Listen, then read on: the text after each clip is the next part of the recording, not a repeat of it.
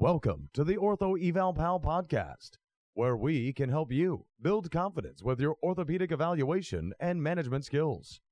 We hope you enjoy the show. And now, for your host, Paul Marquis.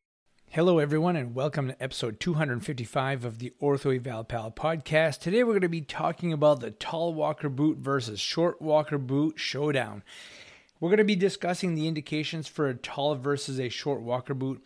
We'll discuss the importance of leveling up the pelvis and how to do that. And I'll just give you my personal opinion on which I like the best a short walker boot or long walker boot. But before we get started, I'd like to take a moment to hear a word from our sponsors. You go into clinic every day to practice at the top of your license and provide the best care to your patients. Yet, four out of five orthopedists say that note taking is interfering with patient care. Robin is here to change that. Robin provides ambient virtual scribing that's designed exclusively for orthopedics. Its Robin Assistant device ambiently captures your visits, so you can focus on patients, and Robin Virtual Scribes can deliver more complete clinical notes and codes to your EHR. Visit robin.co slash OEP. That's robin.co slash OEP to learn more.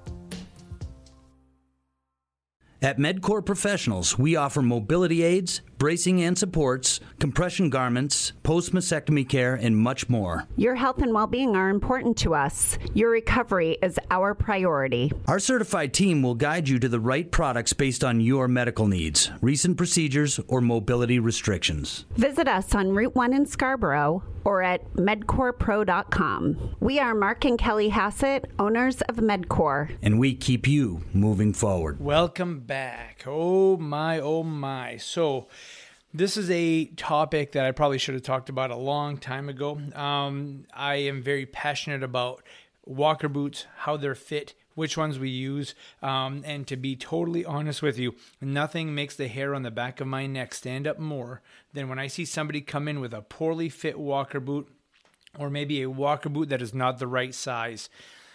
Number one, I'm a huge advocate of use of a walker boot. It's so good for things like you know your severe ankle sprains your plantar fascia ruptures metatarsal injuries um, acute achilles injuries and there are so many diagnoses that we've treated with walker boots that have been so helpful.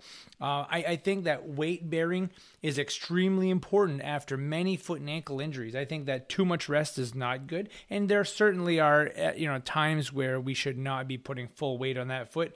Um, but oftentimes we can still put weight on it um, and the boot offers you know many things like protection. It's got nice uprights on both sides. Usually the bottom of the boot has got a nice solid bottom to it. It might even extend past the toes a little to protect those toes. Um, it offers immobilization, you know, it keeps that ankle and that foot nice and stable it gives you the ability to move around a lot um, you know so you can be a little bit more independent while putting some weight on that leg but still protecting it. I like the boots that have air bladders in them that have compression to help control swelling because i'm huge on compression with swelling control I also like the fact that there is a cam or rocker bottom to it to compensate for that lack of ankle dorsiflexion so that your gait pattern is a little bit smoother. It maintains more of a natural walking um, progression, and uh, I really find that to be super beneficial. Now, let's just jump into my opinion about walker boots. Nobody, and I say nobody, should be in a short walker boot. And I mean, there might be like a 1%, 0.5% case out there that needs a short walker boot, but remember, this is my opinion only.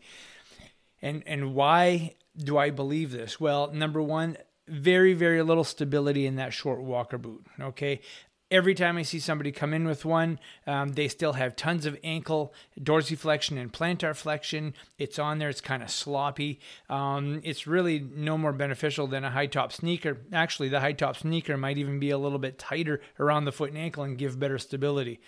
You can overpower that liner, that inner liner, really easily because the uprights are so short. Um, and that top of that short walker boot always hits in that mid calf area. So if you have a lot of swelling or you're at high risk of DVT, you just don't want that compression right in the mid portion of the calf. You want to continue to compress above that. Um, so, you know, there's, like I said, very, very few indications for a short walker boot. And I would say things like, you know, somebody who has achondroplasia and maybe they've injured their foot and ankle and they have a very short tibia, or anybody else who, if a, a long walker boot would go past their knee, then certainly that would not be indicated and a short walker boot would be indicated. But I feel that 99% of the time, a person should be in a long walker boot, even if it's a small injury like a, you know, metatarsal stress fracture or something like that. I have taken more people out of short walker boots and put them into long walker boots and had them say, wow, this is 100% better. This is so much more comfortable. I can walk so much better. Um, and I have done that time and time again. And yes, there's a little extra expense by putting another walker boot on, but um, I have seen much better results with that.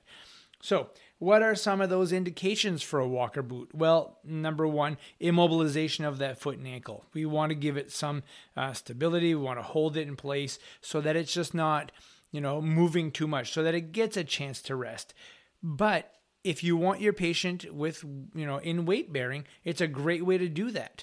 The other thing I like about the walker boot is that you can control the swelling with these air bladders in there, so you can pump it up and it gives you compression uh, from top to bottom. It gives you that extra protection around that leg. And then if you need to remove that walker boot, maybe you need to do some wound observation or, um, you know, it's okay to take the walker boot to shower and, you know, there's, it's, the injury is not that severe, then a walker boot works really well for this. Uh, you know, I wore a walker boot for a couple of weeks after a very severe ankle sprain uh, one time. And the reason I used it and not crutches is because I needed, you know, I, I walk about 10,000 steps by two o'clock in the afternoon just at my workplace. Uh, and so I'm very busy. Uh, I needed to be on my feet. I needed to control a lot of the swelling that I had in my ankle early on. Uh, and it really allowed me to be much more mobile and functional. And uh, it worked excellent for me. And then I was able to get out of it and do my therapy and then really progress my way out of that into a lace up ankle brace for higher speed activities. Uh, and then I went from there. So uh, it worked really well for me, and um, I'm a big advocate of uh, walker boots. Now, when you place a walker boot on somebody, you'll hear this often. They'll come back after their first visit and say, You know, my hip is starting to bother me or my back is starting to bother me. I just feel like I'm off. And they are off because there really isn't a walker boot that, you know, is shorter than maybe a, a half inch underneath the sole. So you really want to level up that other side. Now, there's a couple ways to do that. You could put a lift inside the shoe, you know, probably up to three eighths of an inch inside the shoe before it gets too tight in there. Uh, and you'd put that on the opposite side. I like to put it underneath the insole so it just makes it a little bit more comfortable. I use a neoprene material that I have uh, custom made. I have many of them made actually, and then I can use different heights, different sizes. Um, from an orthotics company, and that that works really well for some folks. Um, but if you really want to level them up, then the best way to go is with an even up, um, which is, and that's what the name of it is called, the even up. And basically, it is almost like those those grippers that you would put under your feet in the winter that have you know the little spikes or the you know the grippies underneath. And you basically they're elastic straps that help to put this base underneath your shoe and around it. It stabilizes it there. You can use different heights inside the even up uh, just so that you can get that pelvis leveled up nicely. It has a nice grippy bottom to it um, and so they're really safe. And uh, i love those. We we loan them out to patients. And when they're done with their walker boot they bring back the even up and uh, uh, we'll use it for somebody else after that. They're all rubber and uh, very durable, so easy to wash and uh, easy to reuse. So um, again, you know, I like the long walker boot the tall walker boot over the short walker boot. If you go to Amazon, you look at the prices online, there's like a $2 difference for, you know, twice as much boot and twice as much stability and twice as much comfort. Uh, so again, my opinion, I go with the long walker boot. I hope that uh, you enjoyed today's show in regards to you know the tall versus the short walker boot. And remember this: if you want to beat that feeling of uncertainty you know, when you're performing your orthopedic evaluations. Check us out at orthoevalpal.com. We have content to help you. And as always, be kind to each other and take care. We hope you've enjoyed the show. For some more awesome content, go to orthoevalpal.com. Can't wait to see you there.